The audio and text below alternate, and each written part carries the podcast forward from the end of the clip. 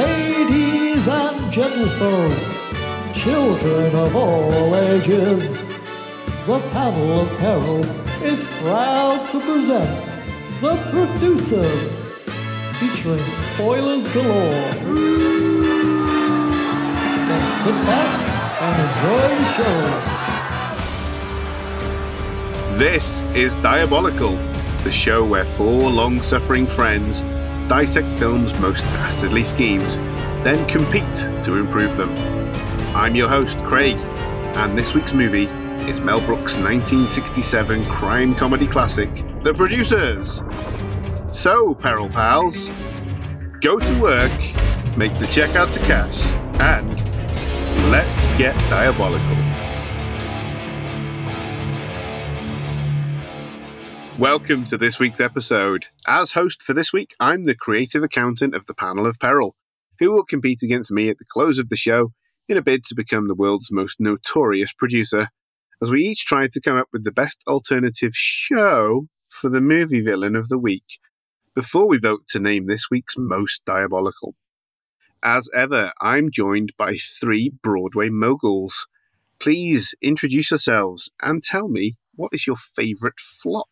Hello, Cinemaster here. I would say we've we've covered a few flops already on the pod, but I would say one of my favourites is Kingdom of Heaven by Ridley Scott. Oh yeah, director's cut though. Yeah, oh, director's cut. Yeah, it got a bit panned at the time and stuff, but then obviously old uh, Ridley released his director's cut and squared everything away for the better.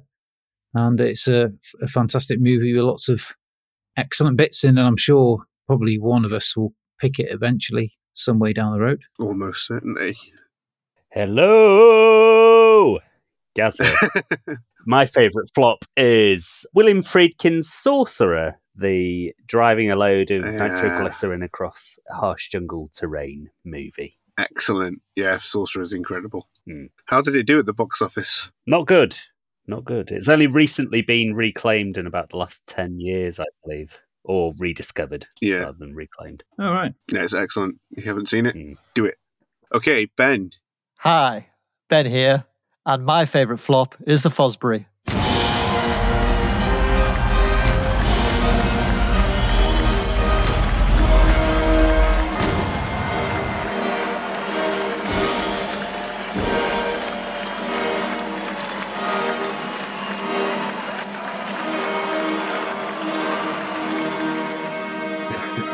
God. Very good. Uh, he said flip on WhatsApp, Peril Pals, and I told him he better buck up his fucking ideas. That's what I told him. We've covered my favourite flop, my genuine one. I think it was my answer for last week's question as well. It's Gentleman Broncos. But another one Hmm. I have a lot of love for is The Adventures of Baron Munchausen, directed Yeah. by Terry Gilliam. It was a Hmm. 40 odd million dollar budget and it made about 8 million at the cinema. Yeah, but I it's great. I've got a lot of love for it. It's got Eric Yeah. Idle in it. Mm, Uma Thurman, who was in the producer's musical. Yeah. Oliver Reed, Robin Williams. Yeah, it's cracking. What's the name of the, the guy who plays Munchausen? He's the well manicured man from the X Files. Is it John Neville? Yes, John Neville, yeah. Well manicured John Neville. And as for me, my favourite flop is The King of Comedy, the Martin Scorsese film. Oh, good. Very good. She had a budget of $19 million and made a paltry 2.5 million. Jesus. Have you seen his recent TikTok with his daughter? Yes. he's still, yeah, it's he's great, still isn't it? quite bitter about it being a flop now. I would be. Yeah. it's such a good film. It's brilliant. I haven't seen it yet. I will. yeah. Oh, well, do it. Yeah, I highly recommend it. Yeah. It was on my list of top flops as well. So was the Shawshank Redemption, but I think what it's gone on to do has made it surpass flop status. No, I think it still counts. It was a flop at the box office, is, is really what I meant with that question. Yeah. Because the producers not only is about a flop, but also was a flop. But we'll Mhm. get on to that. Yeah, right. Mm. Now, as the producers is something of a departure for our show, in that it doesn't have a clearly defined villain, I thought it would be appropriate to introduce a new segment, which I'm calling Two Hits and a Flop. I'll share three literary themed facts relating to the producers, two of which will be true and one false. And all you need to do is spot the false one.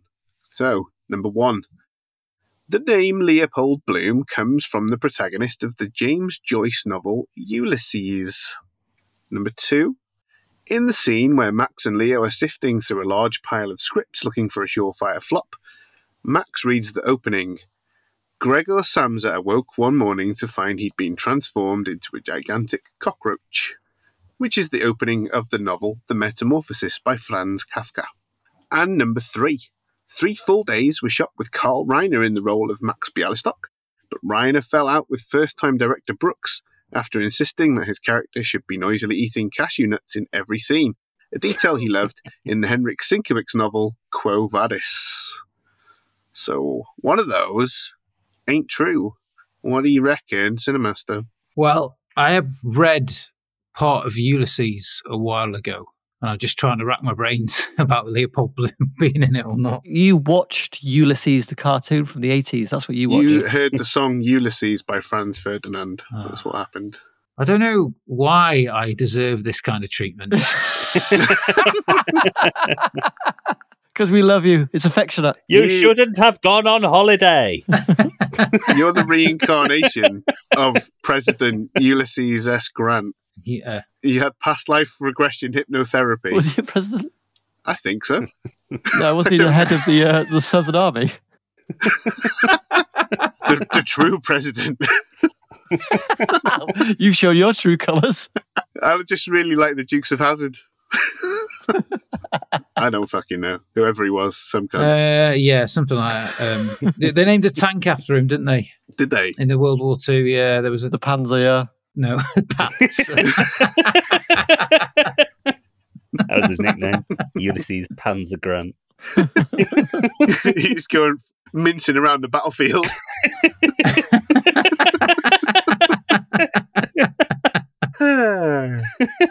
I'm going to say yeah, it's going because the Ulysses one. okay. And Gaz, what about you? One, two, or three? Well, the only literary reference I have is I've actually read Metamorphosis by Kafka, and that is correct. Good That is job. the opening line. So the false one, I'm just going to go for to be different from Cinemaster. I'll say number three, which I don't recall what it was, but I'll say number three. All right. So Gaz giving Ben a bit of a leg up there by claiming that he's read Metamorphosis by Franz Kafka and he knows what the opening line is. Well, I I have read Metamorphosis, but I can't remember if that is the opening line. I know it's a line that's in it. Whether or not it's the opening line, You didn't read Metamorphosis. You went to Pili Pala. That's what you did. I've never heard you once use the word Kafka-esque to describe anything, so I don't believe that you've read anything. no, I, I don't. I don't flaunt it. I say it in my mind and think it, but I never never tell anyone what I'm thinking. It's not actually about Franz Kafka anyway. I'm going to say two. I think you've twisted two somehow. Okay, so the correct answer in that it is a false fact is number three. Carl Oh. Reiner was never uh, Max Bialystock at any point, and as far as I know, he's never fallen out with uh, Mel Brooks because they, they just hate each other already. Oh. Do they? That's a shame. No, that's uh, it's a joke that he's made about Carl Reiner. They're they're very good friends. Ah, good. so actually, not only does the name Leopold Bloom come from the protagonist of the James Joyce novel Ulysses, but Zero Mostel played Leopold Bloom in a stage adaptation of Ulysses. Huh. So quite interesting. Is that why he was cast? You already had experience with the name. well, he did, didn't play Leopold. He played Max. Interesting, though.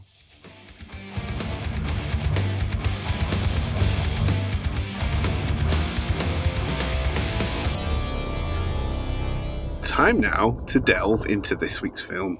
The legendary Mel Brooks first conceived of a novel chronicling the production of an intentional flop, following his experience working on the musical All American, for which Brooks wrote the book and which was met with mixed reviews. When asked by Playboy reporter Larry Siegel at a press conference what he'd be doing next, Brooks quipped, Springtime for Hitler, a gag that later took root in his imagination.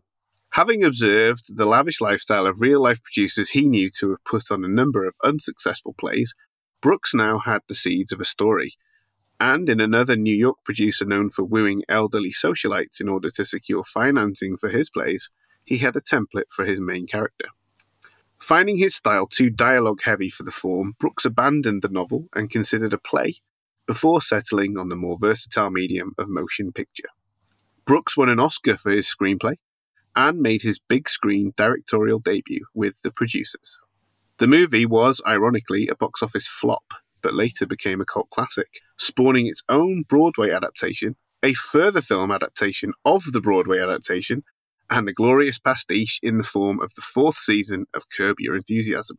But what did the panel of Peril make of it?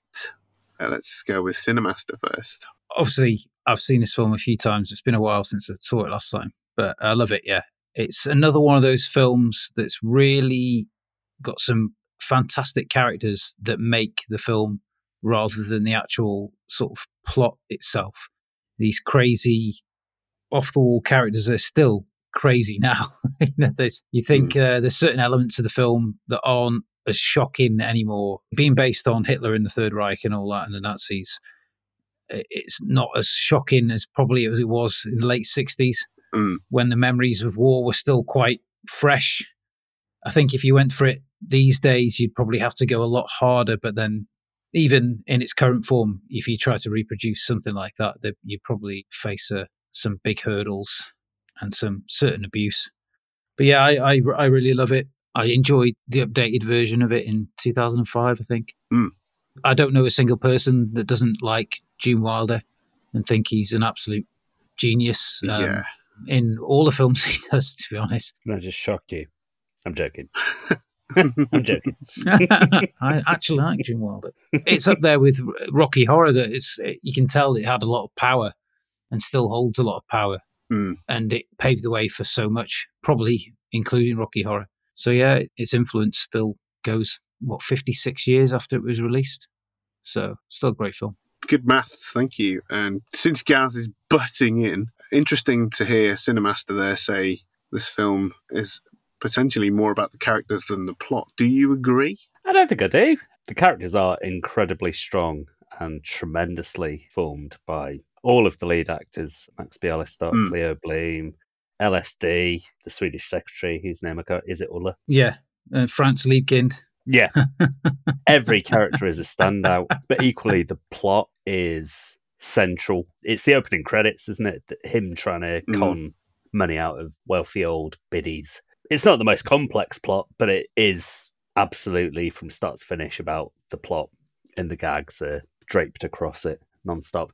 I'm not as much of a Mel Brooks fan as you three guys. Mm. I know Spaceballs and various various other Brooks films you're fans of. I, I never really have been. I'm not a big fan of Spaceballs, yeah. Well, I'm just sort of ignorant of Mel Brooks's work, I suppose is the best way of putting it. And I enjoyed the producers the first time round watching it earlier this week, and then I rewatched it today, and I loved it.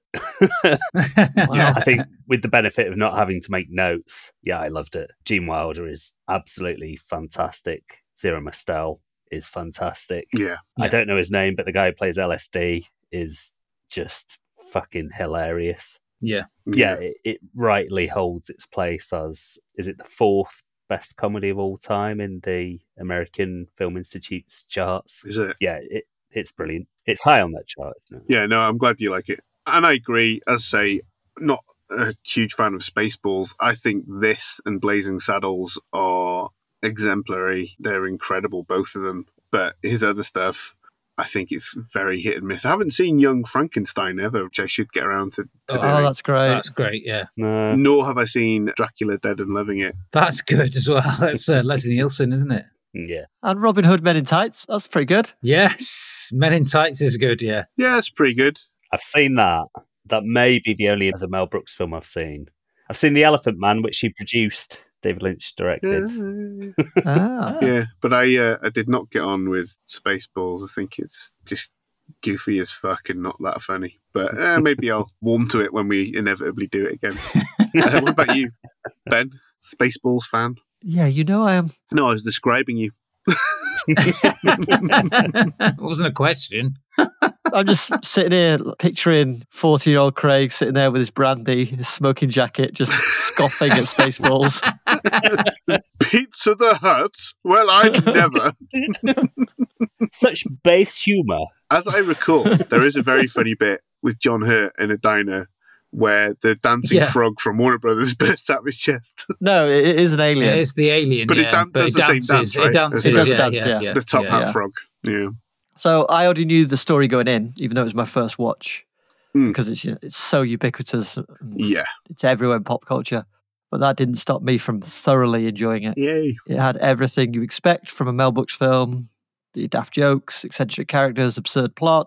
The only difference being is that this has to be the Rolls Royce of Mel Brooks movies, and the 88 minute running time. Mwah! Beautiful. Perfect film runtime. Yeah, Bon Appetit. Yeah, definitely. It doesn't fuck about, does it? It like hits the ground No. running, and as you say, plot is central, and it just everything that happens in it delivers a new piece of plot, which is great. It's so economical in that way. Yeah. And as Gaz mentioned, the opening is just a way to do an opening. It gets you right in the film. You know what's going on. Oh yeah, it's a perfect example of show don't tell, right? Because you you Yeah. learn everything about Mm. Max in that. You don't need to be told Yeah. any of it. It's all Yeah. shown Yeah. to you. Yeah, It's great. So it gets, uh, if you're looking for a good time and the Cinemaster isn't answering his phone, then you could do a lot worse than this film. Out of five. Nice. Well, obviously, I, I agree. I've uh, chipped in a few times there and tipped my hand. But one other thing that I would say about it is for a directorial debut and for a film with a very tight budget, it also looks great. It feels classy. And I know one of the things that drove Mel Brooks to do stuff like this is that he'd never considered himself a writer. He, he was more of like an improv guy. He saw his credit as writer listed on a on a show that he did in the US and wished that he was credited as a something like a, a funny talker instead of a writer. but it prompted him to go to the library and get a load of classic books, and that's what made him want to write a novel. But ultimately, you know, led to this. He said that he didn't consider, or he was worried that the world didn't consider what he did, stand up and improv, to be classy, whereas writing is considered a classy profession. And this has got to be one of the classiest comedies out there, you know, despite all the obviously uh, unclassy topics that it broaches because it's a satire and it deals with all of those topics with class. And I think it, it's a great looking film as well. It uses New York really well. Yeah. I think it's got to rank as one of the, the more prestige comedies of all time.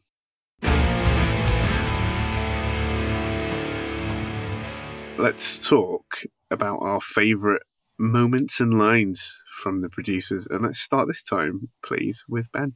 One of my favorite moments, we discussed the opening sequence already, but in that opening sequence is the behavior of Max's comb over. It's just great. It becomes more and more frantic throughout the opening. Sweaty comb over. yeah, it's amazing. It's amazing, isn't it? And Gaz, favourite moment or sequence? Probably a piece of staging and direction by Mel Brooks, where Max is convincing Leo to go ahead with the scheme of finding a flop play to rip off a load of old ladies with. And as Leo agrees to the scheme, a large fountain erupts behind them, engulfing the entire screen. Mhm. I think quite a lot of the film is quite, you can see how it would be a stage play, but that is very, very filmic and quite spectacular. Yeah. I really, I really enjoy that moment. It's genuinely like, whoa, quite impressive. In an age of CG, that just water fountain going off is genuinely impressive to me. Yeah. yeah. Was that just after the scene where Max has taken Leo around New York? Yes, he says, "I'll take you out for a, a meal," and he gets, Gets him him a hot dog, at a stand. yeah. Al fresco. And they're on the merry-go-round as well, on the same horse. Yeah. the fountain scene is the last one they shot, and it was really cathartic for Gene Wilder. This was his big break, and he'd been worried prior to this that, well, first of all, that people were laughing at his dramatic performances, uh, and also that he might get typecast as a character actor. I think he asked Mel Brooks about, you know, people laughing at his dramatic performances because he was in something with Mel Brooks' future wife. And Mel Brooks said, You're funny. You know, you look funny. You look like Harpo Marx. Just embrace it Mhm. he didn't want to audition for the producers, but Zero Mostel insisted on it. When he came in to audition, Zero calmed his nerves by hugging him, giving him a big kiss on the lips. they became fast friends uh, and remained friends after. But the yeah the the fountain sequence being the last thing they shot, Gene Wilder described it as you know a kind of cathartic and like a sweet release from the, Mm, the shoot. So Hmm. that's really cool. fantastic. Yeah, makes sense. And I'll say that my favorite sequence is the Hitler audition. yes. Have you ever heard the German band gag and song in particular, which is something that Will Ferrell gets to do in, in the remake? There was the LSD in the remake. He's the writer. What's his name? Oh, sorry. Um, Franz Liebkind. Yeah, Franz Yeah, and I can't remember what it's in reference to. I should have written the whole thing down. But there's a guy who who just in that sequence says somebody, "You're sorry," and I just think the way he says it is brilliant. Cinemaster, your favourite sequence and line, I believe, are in the same sequence. It's when they go looking for Franz Liebkind and they get to his building and they meet like the, the caretaker or custodian, that woman. it's just all that. He, but the way she says birds as well, she's trying to do like a New York, in Boyd's. but she doesn't quite do Boyd's. She does Boyd's. Boyd's. He concierge. keeps Boyd's. I'm the concierge. I'm the concierge. He keeps Boyd's. I was just howling and watching it. Oh, Jesus. So good. Yeah, that's amazing.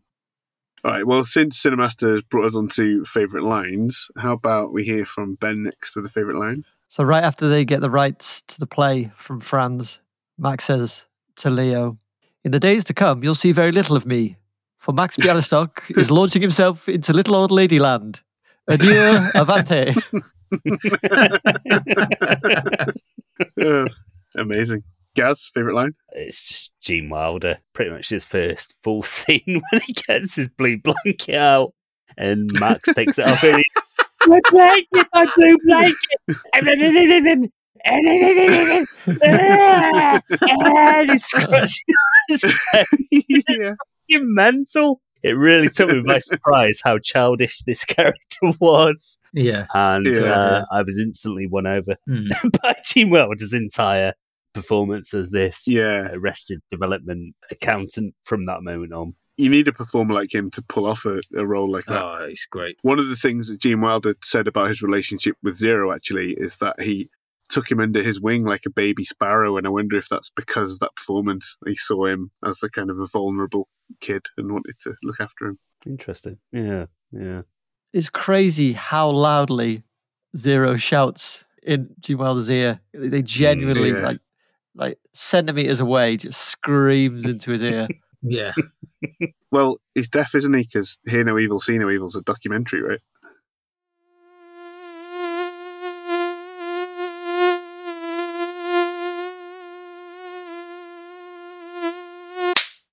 I've got a, a few favourite lines. Uh, typical. One of them is the guy who sees Zero praying and he delivers a rebuttal to his prayer. Don't listen to him, he's crazy. Just straight to God. He's really funny. yeah, yeah. a great Max one. Do you know who I used to be? Classic. and then just one more. It would be when they uh, slip out of the play as they think it's failing, and they go to the bar, and he says, "A round of drinks for everybody in the place," and there's only one other guy. Yeah.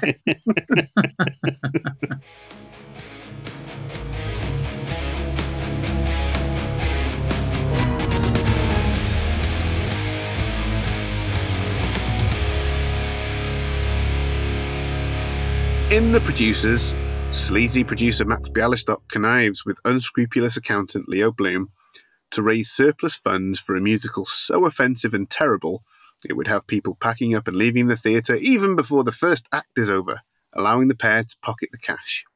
They retain the services of the ridiculous Nazi Franz Liebkind, whose play, Springtime for Hitler, a gay romp with Adolf and Eva at Berchtesgaden, seems like a surefire flop.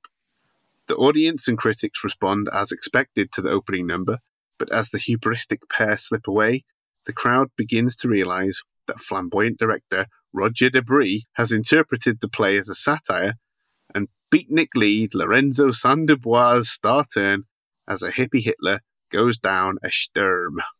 Did you notice, by the way, that Roger Debris is spelled like bris, like a bris? Yeah. Mm. Yeah. Nice, nice little gag there. yeah. Ultimately, the show is a smash. The investors expect a huge return, and the producers are found incredibly guilty of fraud and packed off to prison. but how did the panel of peril rate their diabolical scheme? Was it a good concept? And how well was it pulled off? And let's start this time with Gaz.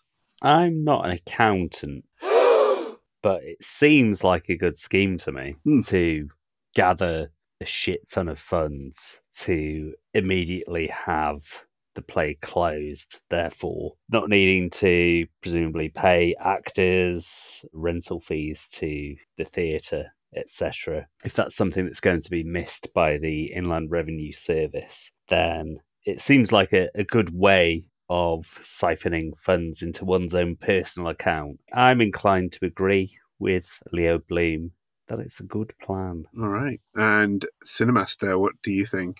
They underestimated how popular Nazism can be. That's true. Yes, I didn't take that A common account. mistake. Uh, yeah, yeah. I don't think that's what the film is telling us. No, no, it's not. I'm, I'm being lighthearted.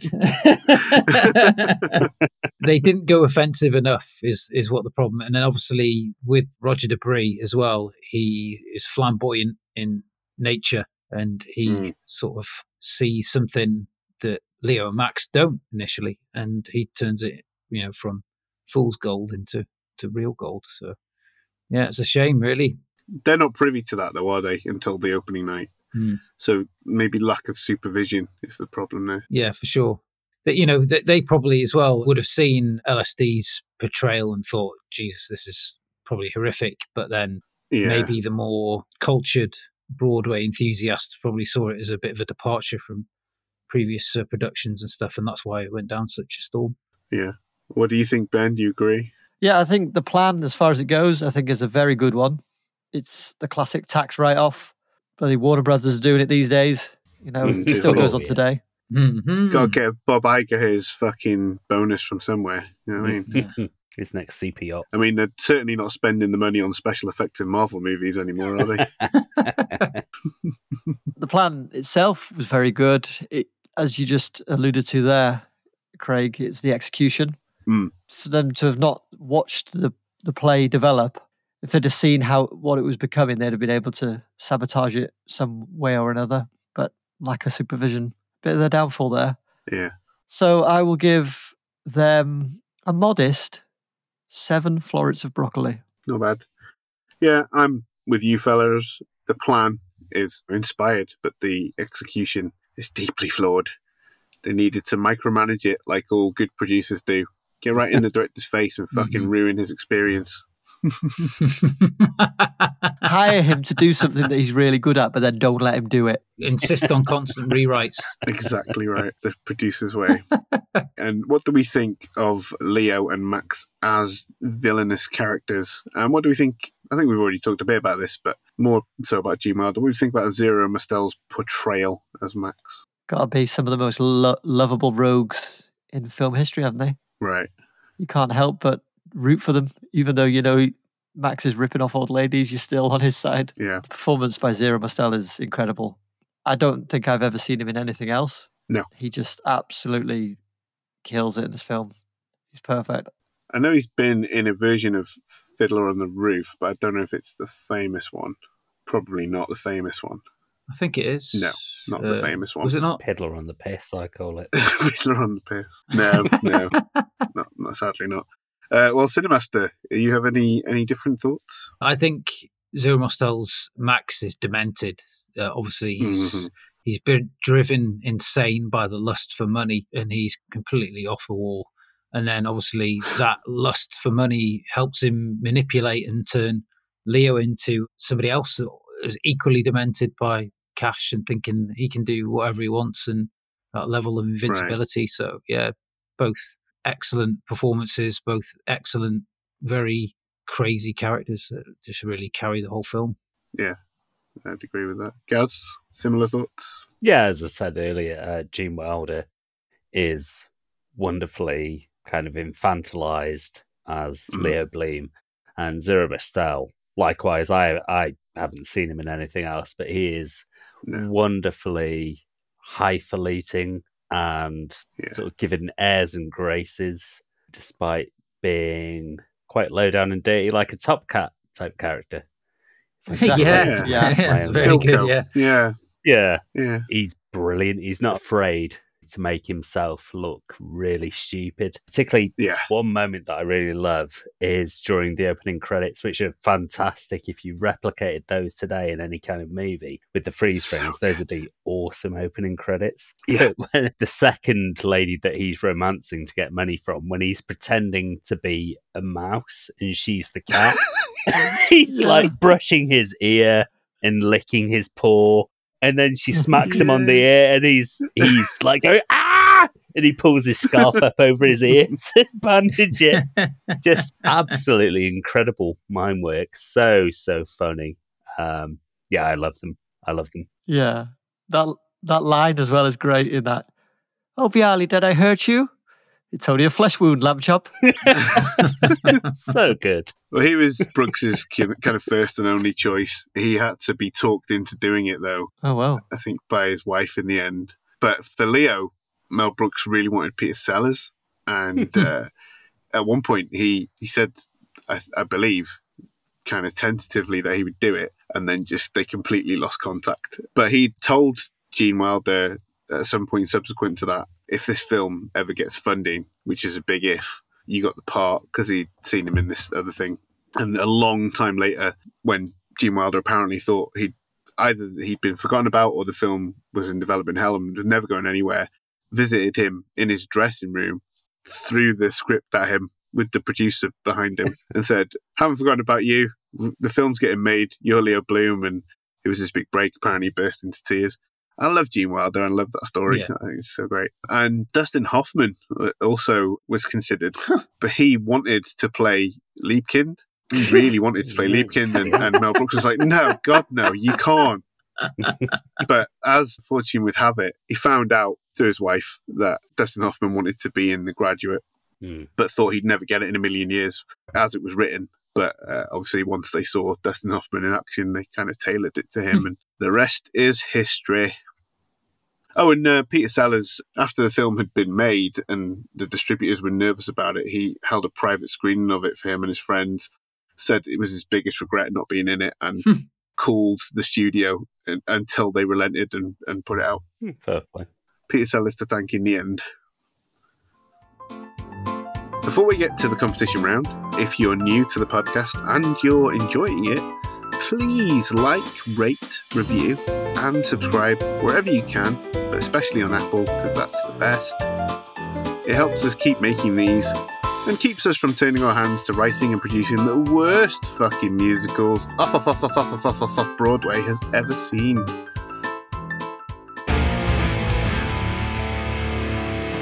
This is the part of the show where the panel of peril compete for the title of season four's most diabolical. Up for grabs is one point for each vote, which will go towards the series leaderboard. Max and Leo hired a director known for a string of flops, an aging flower child to play Hitler, and an unhinged Nazi writer to craft the ultimate flop. But what would you have done differently, Ben? So let me introduce to you the latest musical to hit off, off, off, off, off Broadway. Hello, Cookie. it's a plodding journey through the short but incredibly technical history of web cookies. nice. From their debut, checking whether visitors to the Netscape website had visited the site before, to the development of formal cookie specifications and beyond. It's five uninterrupted hours of nerds, song, and HTML. But rather than spoil the whole thing, I'm going to play you a snippet to wet your digital whistle.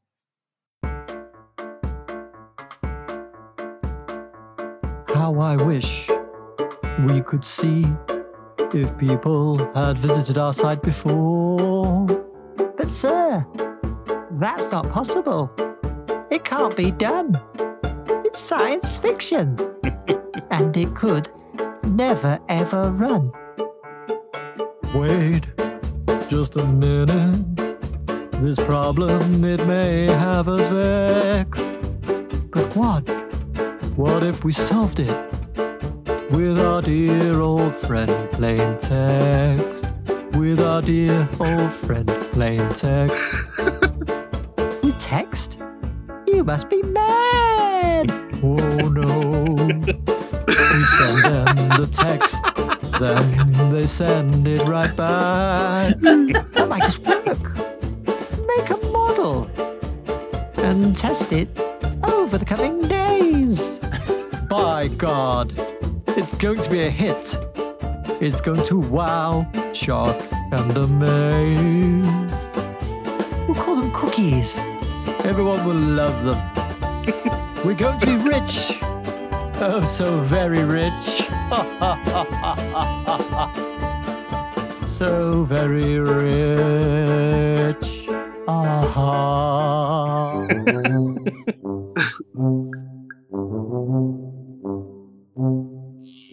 oh, Lou Montulli, yes, we love you truly.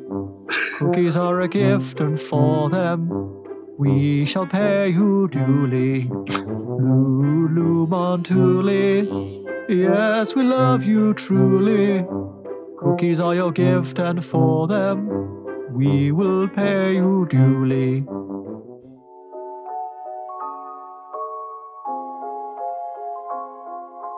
Are you sure they're strictly necessary? Yes. I am sure they are strictly, strictly necessary.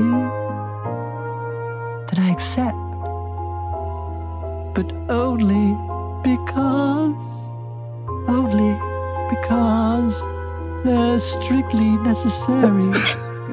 only because they're strictly necessary. and there you have it. Wow. Musical odyssey Yeah. through uh, internet um, information gathering. Right, that's your first first song in a while. Took us on a journey.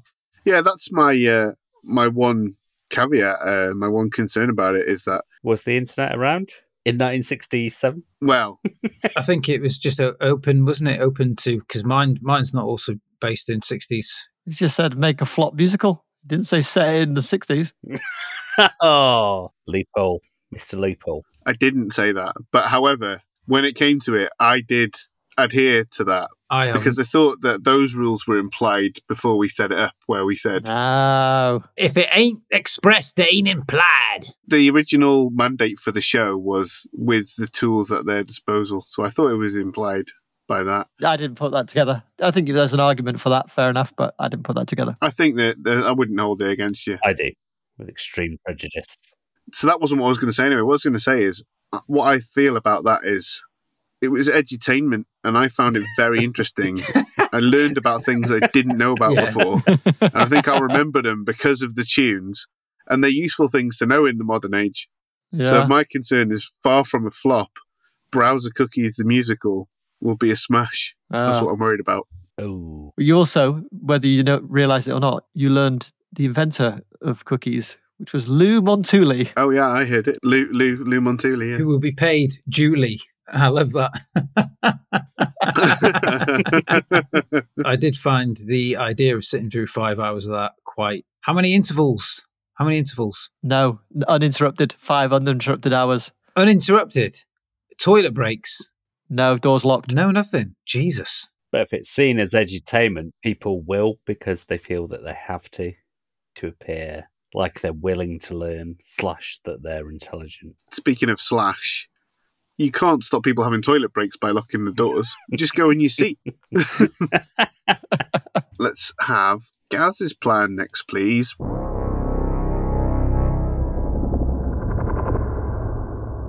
We do not need a script writer for my Broadway flop. We do not need actors for my Broadway flop. We do not need costumes for my Broadway flop. All that we need is a small terrarium filled with various insects, a spotlight, and a soundtrack. For my show is entitled The Insect Kingdom and tells the tale of a heroic grasshopper defending other grasshoppers, ladybirds, uh, worms, and that against baddie insects like cockroaches, rhino beetles, wasps, and that. There will be no dialogue, only insect sounds. To wit.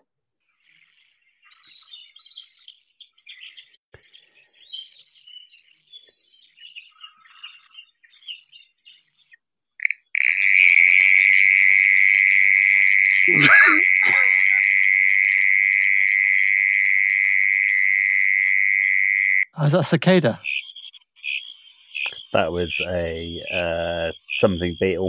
I couldn't quite see. This is katydid. Anyway, this is pretty annoying, eh? People will leave in their droves, fall asleep, boo, throw tomatoes, the whole nine yards. We shall advertise the show with a poster in the mould of a Disney spectacular with smiling anthropomorphized bugs, creating the impression of a real play but the small print will state the truth of the matter and indemnify us of any fraud, ensuring that our awful, awful show is the shit of the season and swiftly cancelled, leaving us to Scarpa to Rio with the investors' money. And I'm finishing with wasps. That's just wasps. There we go. Done. So it's on the stage. It's like an like a big ant farm, but with like loads of different insects on it. Yeah. Yeah. It's terrarium. Is it like a big one? It's massive and it is mic'd up to the gills. There are upwards of 13 microphones in front of this 13. thing. Okay. And let me tell you, microphones. your eardrums are going to be shitting themselves. Because I'm using one microphone right now. Hmm. So times that by 13. Mm, That's a lot of microphones. Yeah. it's going to be It's unbearable. 12 more than I've got right now. You're done too. So what I'm wondering is, Hmm. how much is a big terrarium? Oh yeah.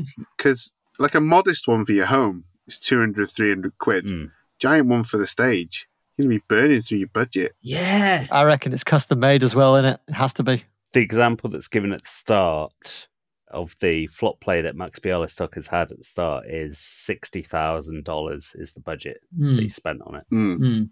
So if we work off that, I reckon you can easily just get a, a terrarium, sixty thousand plus the insects, plus the microphones. It's got to be doable, surely, especially nineteen sixties money. Yeah, goes a long way, doesn't it? Yeah.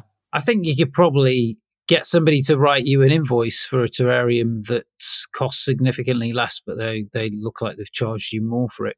It's who you know, So- isn't it? hmm You got to know people in the insect biz, in the insect biz, biz, biz. But I think there are a lot of people, particularly children, who are quite fascinated by insects. Well, yes, in the short term, say five ten minutes, let's say. Yeah. if you stretch that time out to several hours, I think people's patience would wear considerably thinner, Yeah. Especially children. especially children. And that word would spread. The same thing could happen with Max trying to, or purposefully annoying the critic with a bribe to give them a bad review. And that they would be the talk of the town in a bad way. Do not see this show. It is absolute garbage. It's just animal noises for hours on end, insect noises. Even if you're on the s- on the front seat, you can't see the insects moving around unless you really look really close and you've got a pair of binoculars. Yeah, you could probably save money by not having any insects and just have some taped sounds Yeah. of insects like Yeah. you did. There you go. And there, more It's just a- profit. Big box full of dirt. Just have a an LP of insect sounds playing on the repeat. BBC Sound Gallery. This dirt's getting expensive, actually. What if we just replace the dirt with a poster of some dirt? there you go. Well, what do we use in school? Was it crepe paper or something like that? Just get a big Yeah, line of crepe yeah, paper. Yeah, yeah. And, and pipe cleaners, maybe. For worms. Anyone else have any uh, challenges for Gaz there? Uh, suitably boring. Pretty boring, eh? then we shall move on to the Cinemaster. I'd just like to say, as a bit of a disclaimer, I don't hold any of these views at all, one or the other. I'm just saying them. Uh oh, this is going to be massively racist. Oh, shit. Well, you just have to wait and see. Uh, if you've done the idea that I abandoned, which is the songbook of Anne Frank, we're going to cut it. Peril Pals, skip ahead three minutes from now. What are the most divisive taboo issues in the world today? Because that's what I'm going to use as the basis of my show. I'd say three of the most divisive issues are as follows one, trans rights, two, abortion, three, 20 mile an hour speed limit in Wales, four, Brexit. The year is 2023. Frank and his wife Debbie are desperately unhappy. Not only do they not agree on Brexit, but they don't agree on COVID vaccinations. Debbie insists that people should live healthy lifestyles despite eating 10 beef burgers a day and drinking two bottles of Malbec, and that will prevent infection. Frank doesn't see the harm in trusting a huge money obsessed corporation that have people's best interests at heart and are not reckless sociopath Burks. After receiving his fifth COVID vaccination, Frank develops breasts and a female re- reproductive system, which he is surprisingly accepting of. Despite misgivings and numerous shouts of, I told you so, Debbie is supportive. Frank wants to have a baby, but as Frank is now transgender, is not afforded IVF under the current system. So Frank drives at 20 miles an hour across Abergavenny to a doctor operating out of a Meals on Wheels kebab van. Bonus points for Abergavenny. Unfortunately, anti trans protesters have seen Frank using his, this dodgy service and tail Frank on the way home. Frank breaks the 20 mile an hour speed limit, trying to flee the angry mob in their SUVs, and crashes into a lamppost at 25 miles an hour. Frank awakes in hospital to find their unborn, artificially insemination baby has been badly affected by the crash. Even just after conception, and short time has passed. The doctor tells Frank the baby will be hideous and that really abortion is the only option. God damn it, Frank, it's 20 mile an hour for a reason, shouts Debbie. Again, because Frank is transgender, abortion seems a problem. Not only for the anti abortion mob, but the anti trans mob, who include people against the 20 mile an hour limit and the EU. So they're dreadfully conflicted and somewhat confused. As some try to push Frank into the clinic and others push Frank back, someone shouts, If only we'd left the European Court of Human Rights, we wouldn't be in this mess. Another shouts, Women bodies are their own, even if a vaccination has changed them from a man into a woman. Watching from his four horse drawn hearse, carrying a coffin with a wreath EU on it, Jacob Rees-Mogg cackles with glee as he and his fellow time travelling funeral directed chimney sweeps click their heels and dance down the street. and the title of this uh, production is Can I Be Frank about driving at 20 while suffering an existential crisis about gender, vax, abortion in Europe in Denver when you're dead? First of all, I'd like to say trans lives matter. Yes. And also, I would pay to see that play. And so you failed because I would pay to see it. Good day, sir. I would pay to sit next to Gaz watching that play, just watching his face. I'd be like Max Cady watching that film in Cape Fear. I set out to try and offend everybody essentially, and I, I wasn't trying to hold back. You know, even myself, I, I was offended as I wrote it. So yes, Yeah. we are ironic laughing, of course, Peril Pals, at how stupidly offensive it is. yes, that is it. It- I definitely do not hold those opinions. It's all right because that's just going to be mostly like a long bleep. Just going to be 20 miles an hour. Beep.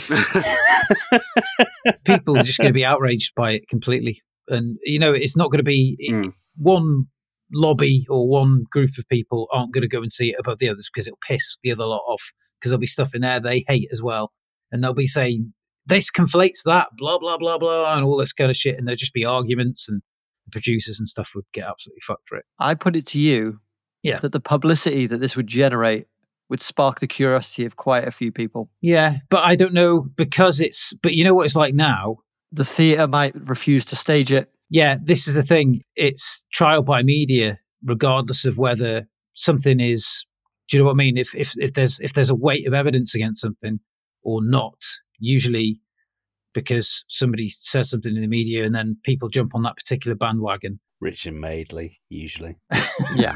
Controversy creates cash. You'd have an audience, but I think you wouldn't have a venue at the end of the day. I think what could possibly happen, although, and it wouldn't make the producers any money, is that this may go underground and it'll be like performed in speakeasies and things like that, maybe. Oh, yeah. First rule of Play Club is you don't talk about Play Club. But those kind of things, it'd be like making moonshine. The producers won't get any money from that. Second rule of Play Club is you don't fucking talk about Play Club. All right. So now it's time for my plan Craig's plan.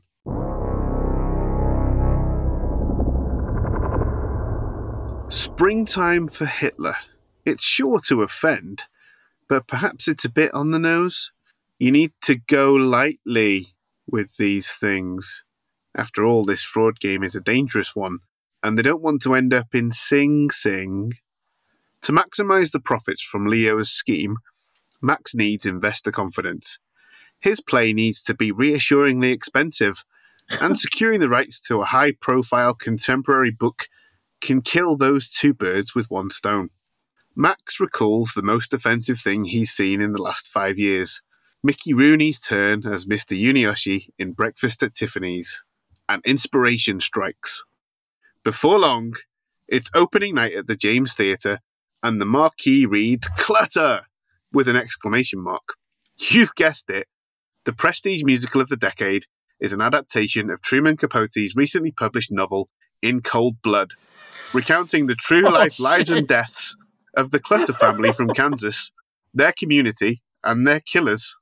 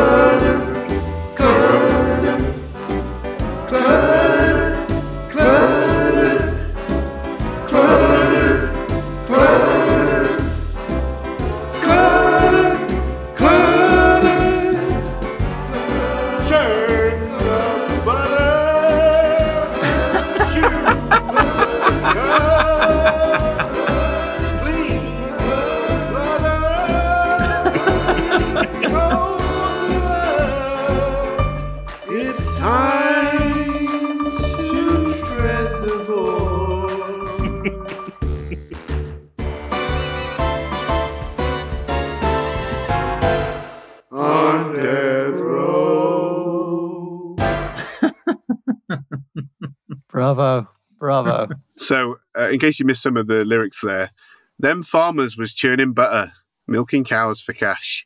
Now we gotta clean the clutter, 'cause we made a splash on Broadway. Smith's knife slid across Herb's throat. He tapped out on the floor.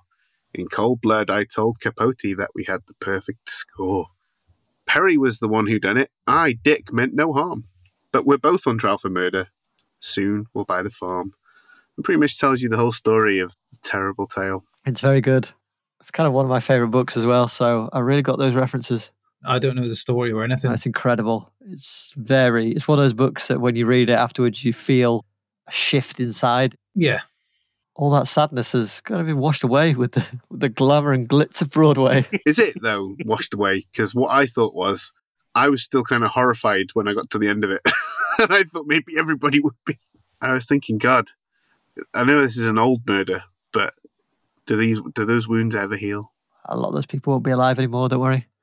Yeah, well, they, they made they're making films about Ted Bundy, aren't they these days? So But I like Gaz. I, as we said earlier, I assumed that this was set in 1967, and this book came out in 1966, which is why I picked it. Ah, true. You'd be Yeah, protesting ah, off the fair enough, streets. yeah. People would go too soon, but they'd do jazz hands as well. And they'd be like, "Oh, what am I doing?" Your only member of the audience would be Truman Capote, just Yeah. sitting in the front row, applauding.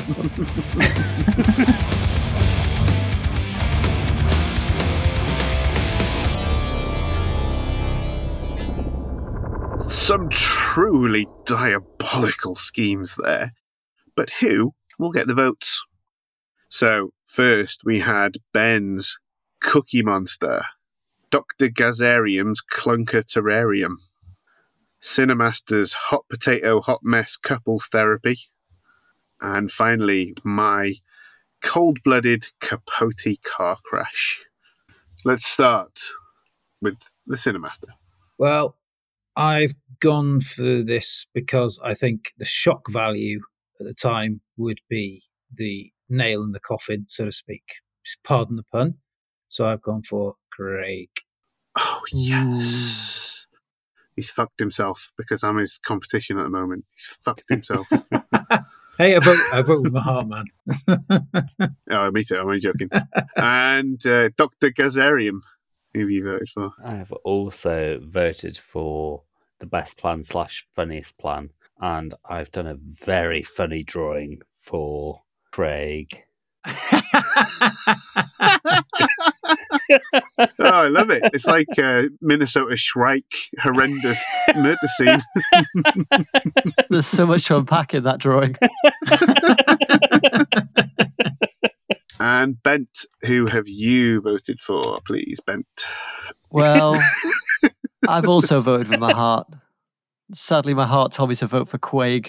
So that's disappointing. Oh, it's a clean sweep. And to make up for it, I have voted for Bent. Ah, It was a close, a real close run thing. Well, Gaz, Dr. Gazarium, Guaz, what's that done to the Diabolical Season 4 leaderboard?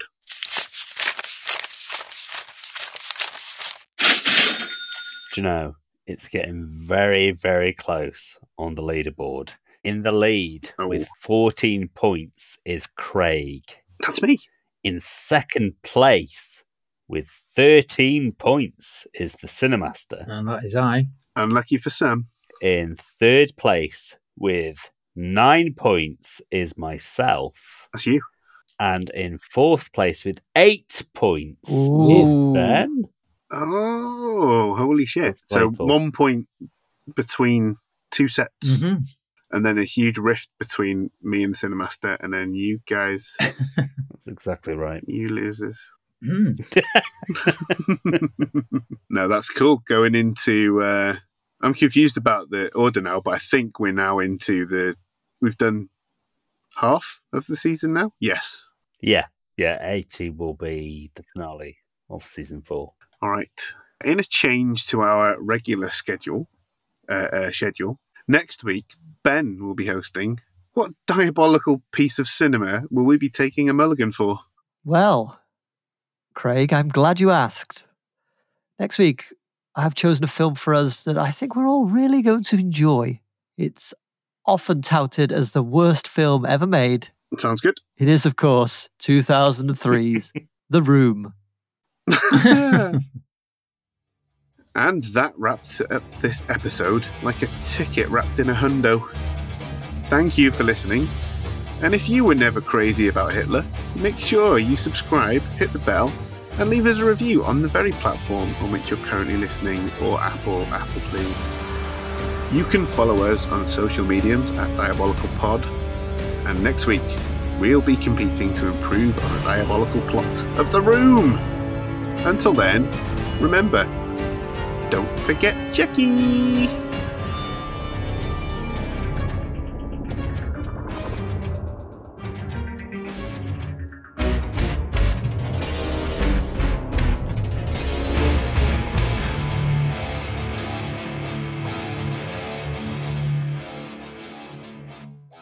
Yeah, and if you don't subscribe and leave us reviews and stuff, that means that you do like Hitler.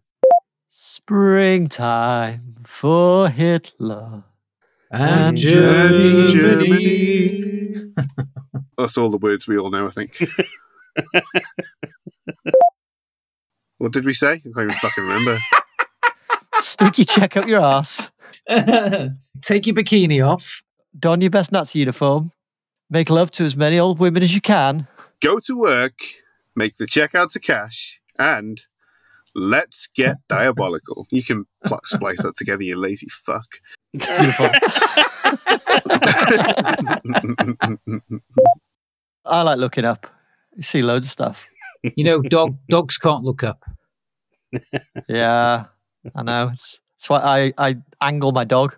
I've got a lift, a hydraulic lift that tilts him like this slowly. Like, get ready to just shoot it to Yeah. the moon. Yeah, that's it. Yeah. Yeah. But once it goes too far, he just slides off it, and this, you know, the effect is lost. You don't strap him in. No. it, it doesn't come with ratchet straps. They're they're optional. Uh, Yeah, so no, I'm not the willing to fork out the extra five quid for ratchet straps. I've got spare ratchet straps if you need them from. Oh, we had cheers, I trampoline. might- I It's might- gone now. yeah, I It's might. gone now. But we've got the straps. I'm the king of the swingers. Oh, I'm a jungle VIP. I reached the top and I had to stop, and that's what's bothering me. See, I want to be a man, man cub. Walk right into town. When I desire is man's red fire. I'm tired of monkeying around. Oh, shooby doo. Pop do it, Wanna be like you. Scooby Dooby Dooby, Wanna walk like you. Talk Cheep. like you. Cheep. Doop, doop. You Cheepy see Cheep Cheep, true. Skibbity Ain't Dip, like me. Super Can Dooby love to be someone like you. Doop, doop, doop, doop, doop,